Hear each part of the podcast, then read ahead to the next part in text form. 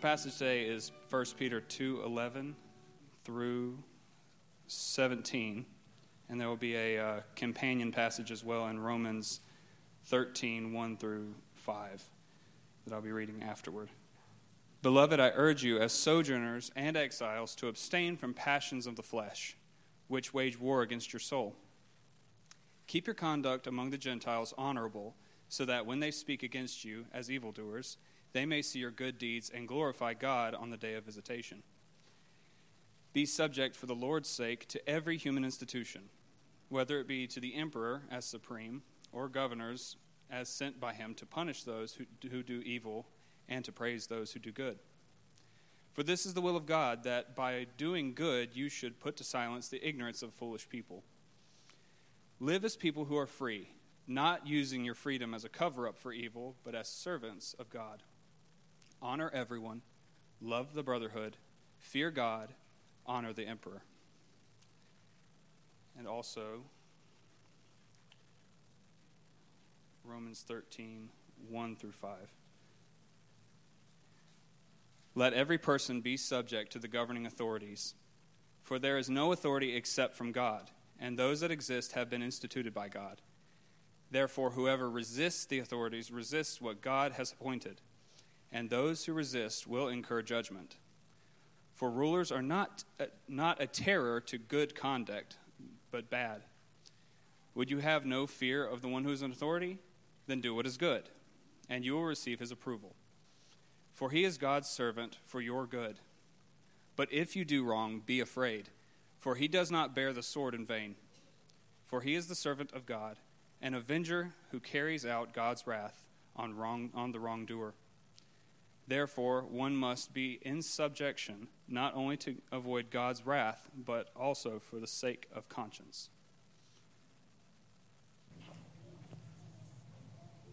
All right. Good morning, everyone. I too welcome you, whether you're here in person or joining us online today.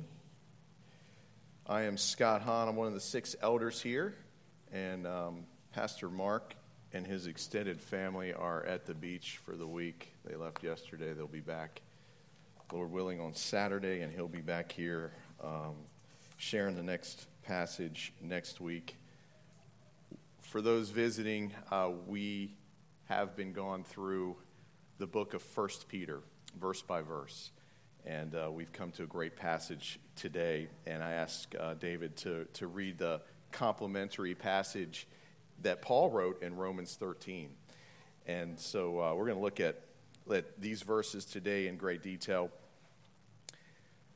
You know, this book is, I, I love First Peter, and I'm thankful Lord's worked it out. It's my third time preaching in, in, in this passage uh, or in this book, and I've enjoyed uh, each time preparing. But this book's so helpful for best Christian thinking and then translating those thoughts into Christian living.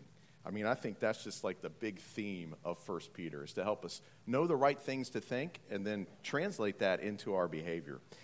Peter lays out so many things uh, in this book in, in such an interconnected way. And it's important to note that even though you know, we're taking our time through this book as rightfully we should, but one section builds upon another. And so we can't really forget about any of the things that have been written so far to this point of what we're looking at today. But i am going to go ahead and give you the punchline. I'll tell you the main idea as I see in this passage today is that what we say about what we believe needs to match how we live. Okay, so what we say about what we believe about God and ourselves, it needs to match up in all areas in how we live. Peter spent so much time to this point in the letter outlining who we are as Christians and what that means.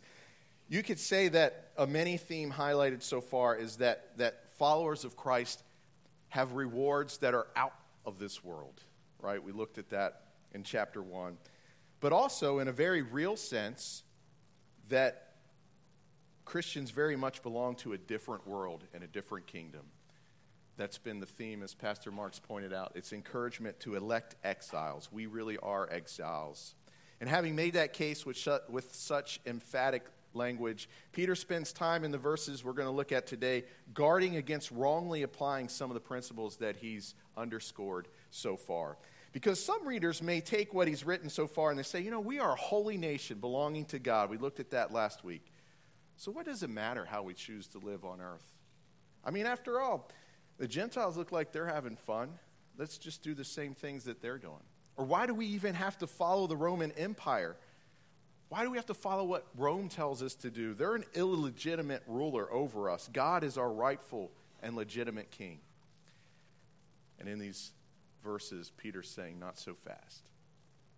We're going to look at this under uh, two, two headings.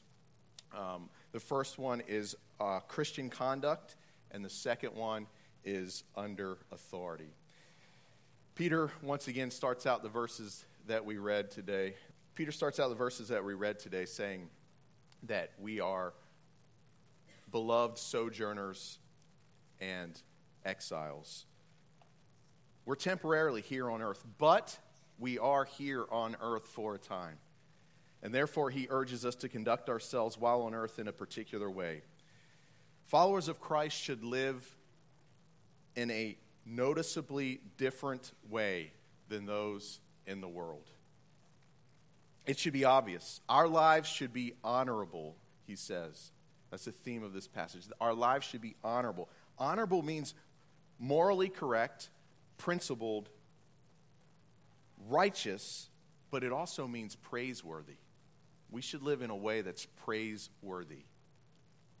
Peter urges us to abstain or keep away from the passions of our flesh. Our own desires want to do things that sin against God. James writes about that in the first chapter of his book. He kind of talks about that progression of sin. He says that most of the time, sin starts with our own desire inside, inside of us to do something wrong. There's a desire inside of us that kind of springs forth. And sometimes it seems to just pop into our heads and hearts out of nowhere. But then we feed it, we give it room to grow. We dwell on it, we spend time thinking about it and, and how we think, wow, that would satisfy us. And when that desire has time to grow, it allures us, it entices us, it pulls us closer towards sin to the point that we say, okay, and we give in and try to fulfill that sinful desire. This is what Peter's talking about when he's talking about the passions of our flesh. This is what the passions of our flesh are trying to stir up inside of us. Now, for those born again, there's an active war taking place inside of us. And because we have a new nature inside our soul, we now have the capacity to resist and overcome sin. The Spirit of God gives us the tools to turn away from and not give in to sin. It's still hard to resist, and in plenty of places we don't get it right. We still give in, even with a new nature. That's the war Peter's talking about here at the beginning of this passage. The war rages on inside of us while we are here on earth, but we do have the tools for victory, thankfully.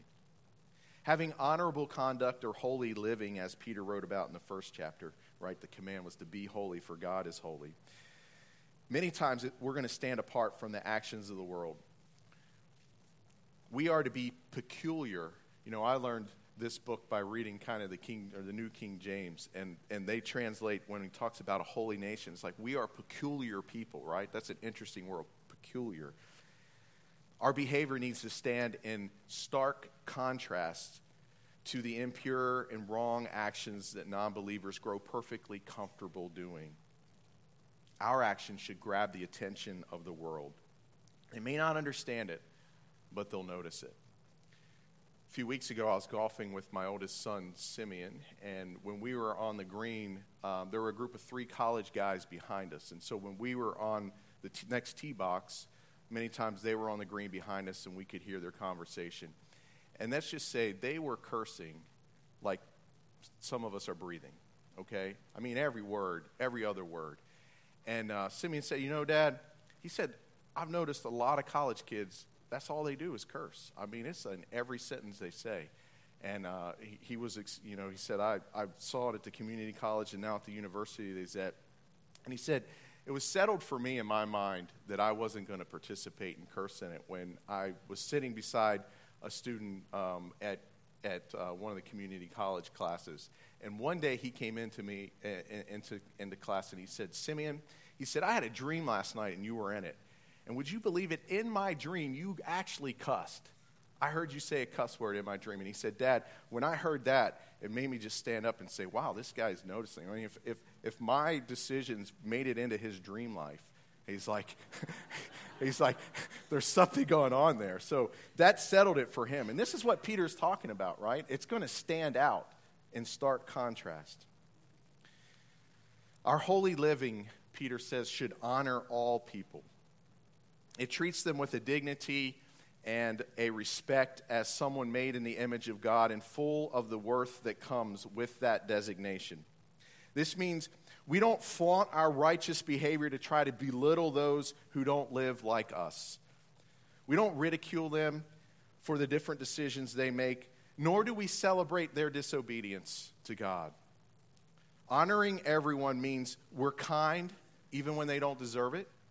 We're kind to them when they don't deserve it. We're, we're gracious enough to overlook the things that they do wrong, even to us.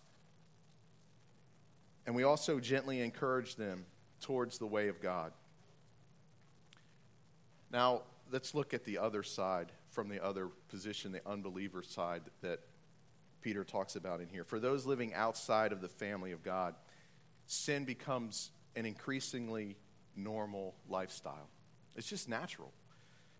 The reason why pure conduct stands out to the Gentiles, and again, that word Gentiles is just a, a term of the day for those who were not followers of God, right? For those that didn't believe in the God of the Bible, the unbelievers. The Bible uses the term Gentiles to label those people. But the reason that our pure conduct stands out to the Gentiles is that it doesn't match up with the way they're used to living. Now, we should not be surprised when sinning is natural for people that are still controlled completely by their sin nature. That should not catch us off guard. We were once in that same position. The Gentiles of this day did many things that we see happening around us today prevalent sexual immorality, pagan rituals, idol worship, backbiting, evil, lying, cheating, deceit, stealing and the list goes on and on. And we see those things today. Not only is sin normal to those in the world, but there's a tendency to speak evil against those who do it differently or those who behave differently. Peter says here that they're going to speak against us as evildoers. This phrase means to speak in an abusive or incriminating way towards someone. People in the world are going to frequently call evil good and they're going to call good evil.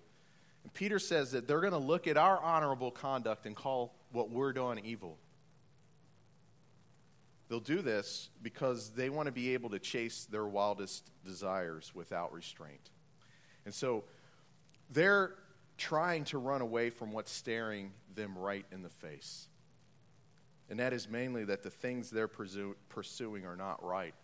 And they, they might know deep down that they should avoid or change their evil ways. But the tendency is to lash out at those who are doing good in order to invalidate the good behavior and validate the bad behavior in their own minds. That's why this speaking against us as evil, one of the main reasons why it takes place. God's placed a moral compass embedded in each one of us. It's called our conscience. And this applies a force in, a, in us towards good to do the good thing. Now, we can override it, and we frequently do override it. And sometimes, or each time we override it, it grows a little fainter, right? A little dimmer in its strength. Those who rebel against God consistently, they spend their life trying to completely silence their conscience so that they can, in their own minds, enjoy their sin and, avoid experiencing any conviction. And sadly, some people temporarily achieve that goal. But as Peter ends this part of the first two verses we're looking at, our consistent, righteous conduct very often directs people to a humble acknowledgement that God is real and that God is good. Peter says we're to do good, so that they're going to see our good works, and there's going to come a day when they glorify God. Some people will do that in their lifetime. It'll cause them to change and repent from observing our good Christian conduct.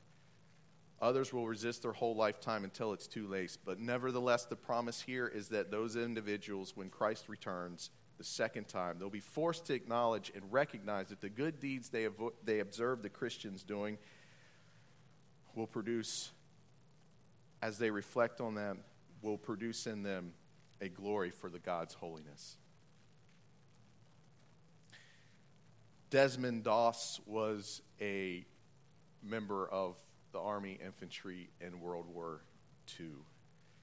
And he was a conscientious objector, right? He wanted to serve his country during the war. He felt like it was his right to protect his religious liberties that God had given Americans. And he wanted to fight, but he also was a pacifist and did not believe in holding a weapon. And so he, he had a, a, a conflict, so to speak in his own mind. But he signed up to, to serve his country in the military, and he wanted to be a medic, and he went down the path of a medic. They tried to force him into being in the rifle, uh, being a rifle infantry, and part of the rifle infantry, and they put a gun in his hand and forced him, and he refused to use it. He said, "I'm going to be a medic." So all of the men um, made fun of him, right? they did lots of mean things to him because he, in their eyes, he was too weak. They didn't want him on the battlefield beside him. They thought he was a liability to them, and so they made his life miserable in effort to get him quit. In fact, one, one of his um, bunkmates said, If we ever make it to the battlefield, be sure to know I will be the first to shoot you. Okay, this is what they tried to put him through.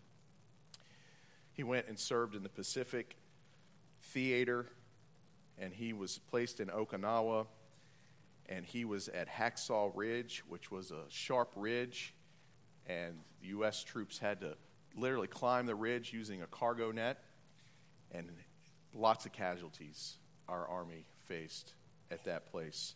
Desmond went up there. The Japanese soldiers had the higher ground, they had the higher position, killed a lot of troops, and most of them retreated. But Desmond stayed behind, and in the cover of darkness, he rescued at least 50 men, lowering them down on a rope to safety where they could receive medical care. The rest of the men took notice of that. And when, he, when they found out it was him that was rescuing, they completely changed in their attitude towards him and their demeanor towards him.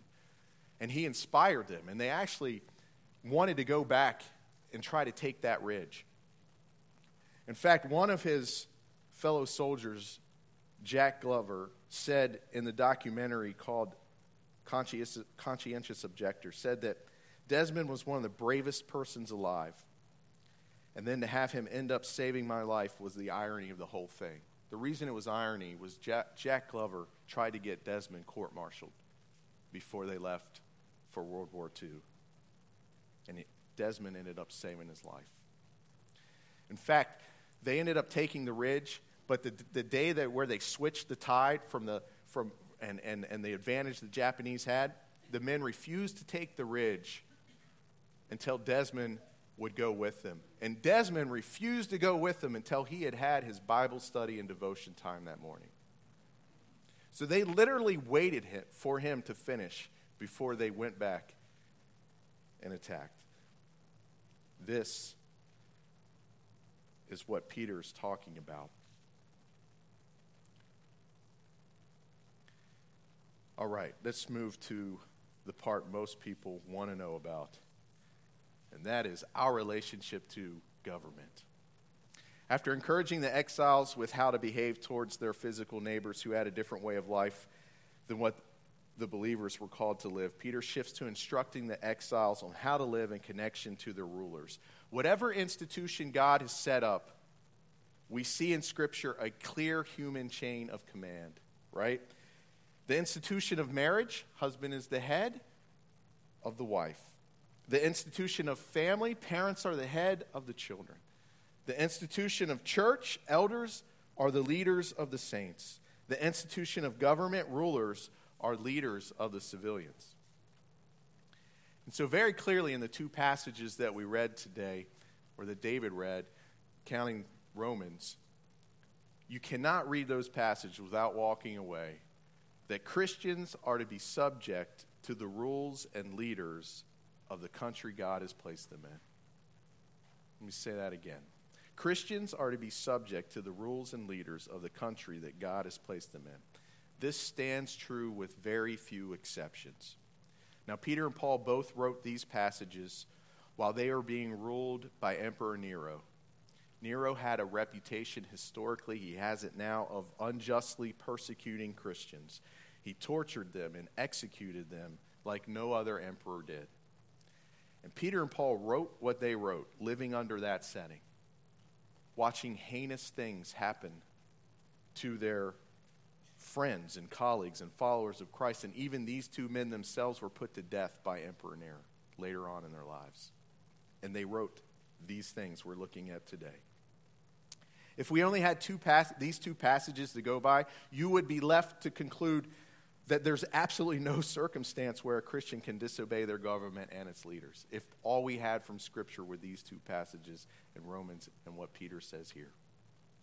The point is, we are to have an overwhelming heart position of submitting, which means being willing to listen to, heed the counsel, and heed instruction with a cooperative attitude in relationship to our government. Now, we follow our leaders because our leaders operate under the authority of God. Our leaders are under God's sovereign appointment and control. And that's why it's important for us to submit to them. Because we trust in God. So we submit to them whether you or I like the situation we're in from a government standpoint or not. I challenge any of you to identify a more important life trait than being a person under authority. The fall of man happened because of a refusal to submit what God commanded, right? Adam and Eve started all of this because they were not able to remain under God's authority. They doubted him, questioned him, and rebelled against him. Our relationship with Jesus hinges on him being our Lord, our master, our king, which means we obey him no matter what. And we get to practice by submitting to other humans in different relationship contexts that God has placed us in. The idea of submitting plays out in every arena of life, as I've said, in homes, in churches, in places of work. But the good news is we can grow in our submission if that doesn't come easy or natural to us. The Spirit of God can help us grow. Now, for the parents in the room that have a few children, I'm sure it's very easy to identify at a young age which children have a heart to submit nat- more naturally and which children have a heart to rebel more naturally. Okay? So, between my two sons, Simeon had a heart more to submit, and Zach, my youngest son, did not have that type of heart. Okay? When Simeon knew what a boundary was, we knew that he wasn't going to press the issue. He may stand and complain about the boundary and ask us why the boundary's there, but he wasn't going to go over it. Zach, when he was young, he had more of the heart. Like, once he identified what the boundary was, he would make sure we were watching to make sure that we saw that he went past that boundary. Okay? Now, the good news is, as Zach has matured and come to Christ, the Spirit of God has worked in him, and we no longer see that attitude in his life. And I praise God for that. It's real growth that we've seen in him as he's gotten older. And so for us, there's hope for us, okay? There's hope for each of us in the sense that, that some, some folks, eh, you can just size them up. This is someone who's willing to be a person under authority, this is someone who's not. But for those that it doesn't come easy or natural, there's, there's hope to grow in Christ. Here's why it's important because submitting to God and submitting to authority and the institutions in our life is for the purpose of exalting the reputation of the Lord, as Peter says. When we live as a person in proper submission to our relationships, it brings glory to God. Let's look at the example of Daniel, right? Remember Daniel when he went into the lion's den, okay? He was, the, the, the rule that was put forth was nobody for 30 days could bow down and pray to anybody but King Darius. Okay, it was a setup, as the Bible showed us, by those who were jealous of Daniel. When they brought Daniel to King Darius, King Darius knew right away that he had been kind of tricked because it says in the Bible that he spent all day trying to figure out a way to rescue Daniel from the punishment that was supposed to happen to him. And when he couldn't do that because he couldn't go against his word for what that would look like on the rest of society, and he dropped Daniel into that lion's den, it said that Darius stayed up all night fasting and praying for Daniel's life. And the next morning, when they came and checked on him, and Daniel was, was alive, and Daniel said, My God, shut the mouths of the lions, King Darius rejoiced. And he then issued a new decree that the entire nation would exalt and rejoice in the God of Daniel. And you can read this in Daniel chapter 6, and you can read what the nation said in glorifying and exalting God. Because Daniel submitted because of the repu- to exalt the reputation of God. Our overarching mindset when submitting is to do good under all circumstances. We have a responsibility before God to live right. When the people around us cut corners, when they lie, when they cheat, when they steal to get ahead, our charge is to still perform what is good and noble in front of the watching world and in front of our watching God. When our leaders get off track in carrying out justice, which is Peter defined here with the role of justice in government, is to promote what is good and to punish what is evil. When they get off track in doing that, we are still to do what is right and good. There will come seasons, in fact, I would submit we're living in one now, when society gets confused about what is good and what is evil. God's remedy is for God's people to carry on with what is good and what is right. As Peter says here, we do this for those who are confused and living in foolish ignorance with the hope that God will use our right and righteous living to silence them and change their behavior. There's twice in the just this five or six verses we looked at today where Peter says our good behavior silences those who object, the Gentiles and with those in relationship to the government. While we submit to the governing authorities, we are still to live as free servants of God. There's a great privilege in being a servant of God, no matter where He's placed us. We, in America, we enjoy real freedoms where we can gather to, together without fear, without intimidation, to worship God and to do good for our fellow citizens. There are plenty of believers right now that live and, and worship God in oppressive regimes where it's illegal to follow God and their lives are at risk if they are found out. There is tremendous persecution in the church going on in Pakistan right now. Those in Karachi, they've burned over 50 churches in the last two weeks. They've killed Christians. But whether you're in America or Pakistan or another dangerous situation, there's still ways for us to live as servants of God, however difficult that may be. We serve God and we worship Him in various just and unjust settings. Notice the warning here is not to let this reality of serving Christ be an excuse for us to do evil. We must say, sorry, we must not say that since we're servants of God first and of the state second, that we're entitled to live however we want. We live free, but what does Peter say that we are free to do? We are completely free to serve God. No matter what, we are completely free to serve God. The only place where we have no restraints on earth is in serving God. All authority in heaven and earth has been given to Christ, therefore go and make disciples, right? It's one of the last things Jesus said to his disciples on earth. That's the foundation of our freedom because Jesus has all authority. That's the foundation of our freedom. But our freedom's not permission to do what we want to do. It's not an excuse for evil. It's not an excuse to disguise our evil things that we want to do. Our freedom's not to cover, to serve as a cover for our heart of disobedience. Finally, let's address maybe that question that most of you have had on your mind. Do we really have to follow government all the time?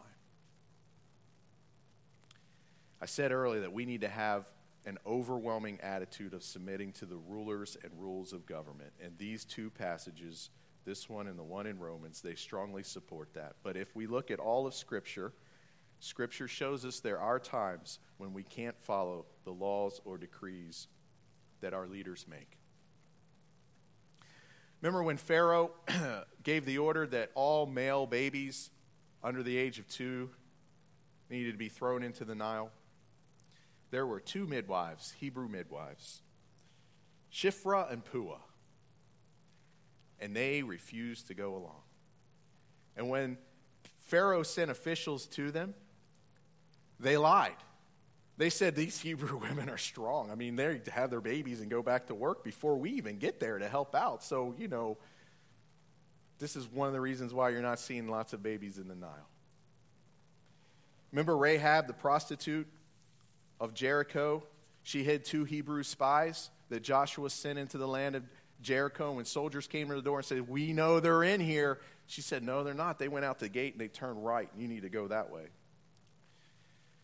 Jesus and God honored her by making her a mother in the, lin- in the lineage of David and eventually the Messiah.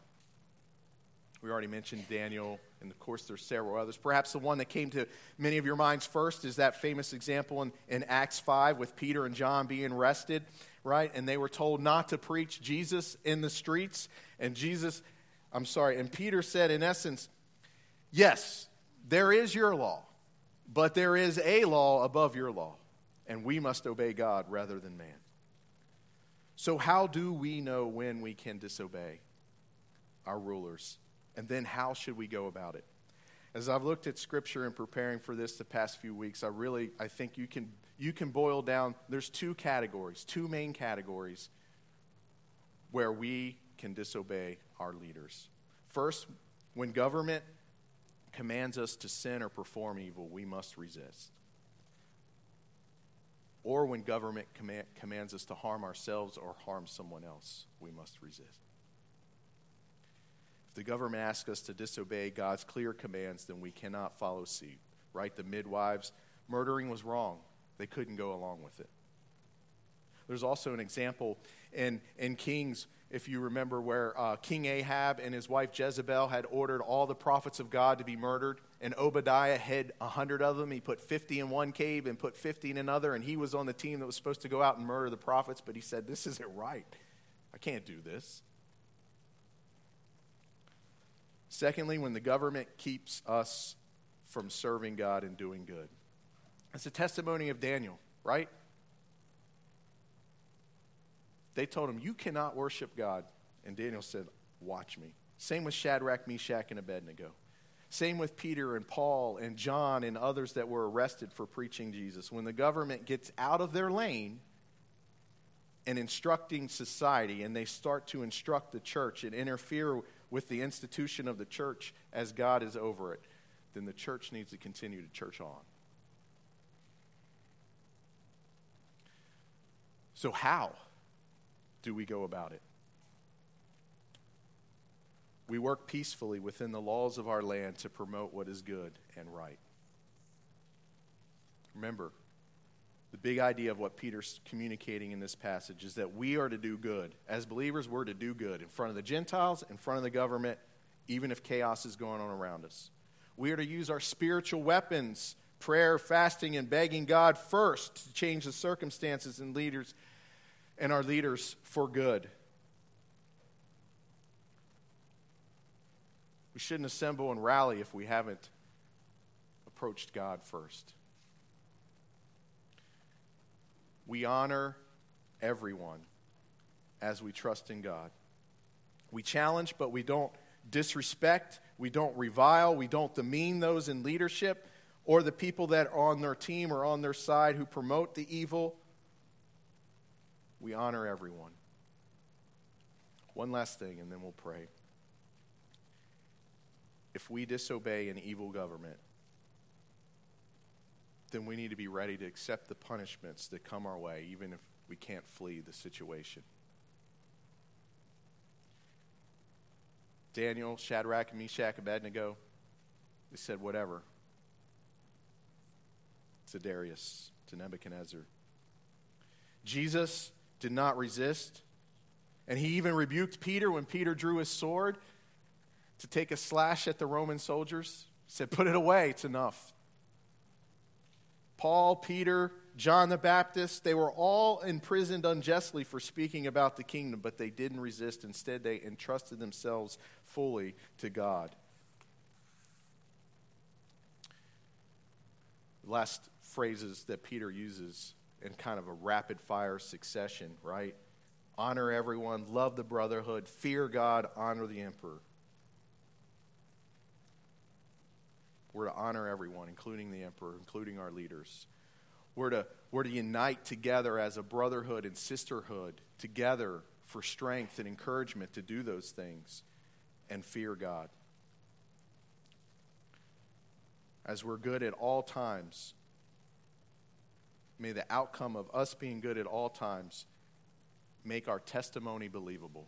That's the end goal that Peter's trying to encourage us. Guys, make your testimony in Christ believable. Let's pray. Father God, thank you for your instructions to us, Lord. How would we know what to do if you did not leave your word? Lord, we would make lots of poor decisions. But we thankful, Lord, that we have the, the, the, the truthful instruction of your word, Lord. I, I, I just pray, Lord, that, that you would line our hearts up with your hearts in this area, Lord. May we be known in this church as people who are under authority in every area of our life. May we have a believable testimony in the community, in front of our families and friends' lives. Thankful, Lord, that you've placed us where you have at this time and all the opportunities we have to serve you. Lord, help us to serve you in a free way, Lord, knowing that all authority has been given to your son Jesus on heaven and in heaven and earth. And so we can go and we can make disciples. We can serve you in full freedom. Empower us to do that, Lord. Lord, I pray for our nations. We pray for the leaders in this area that have difficult decisions. I know being a person on the school board right now in this county is not fun. We pray for them, Lord. Give them wisdom. Lord, we pray for our, our, our, our elected officials in the state some of which are good friends with some of us in this room and, and, and our governor and, and others. We just pray, Lord, for them and wisdom for them, Lord. May they really pursue promoting what is good and dissuading what is evil. Finally, Lord, we pray for our federal leaders, for President Biden, for his team, for our elected members of Congress and the Senate, Lord. We pray that they would have hearts to honor you with the decisions they make. May they be promoters of what is good and a discouragement to that which is evil. Lord, give us in our hearts today the ability to respond accordingly to what your Spirit is telling us. If we need to make adjustments in, in our attitudes and what we've thought, what we've said and communicated to friends in certain situations that isn't being obedient to this word to, er, to honor everyone, including the emperor. Give us the ability to change by your grace.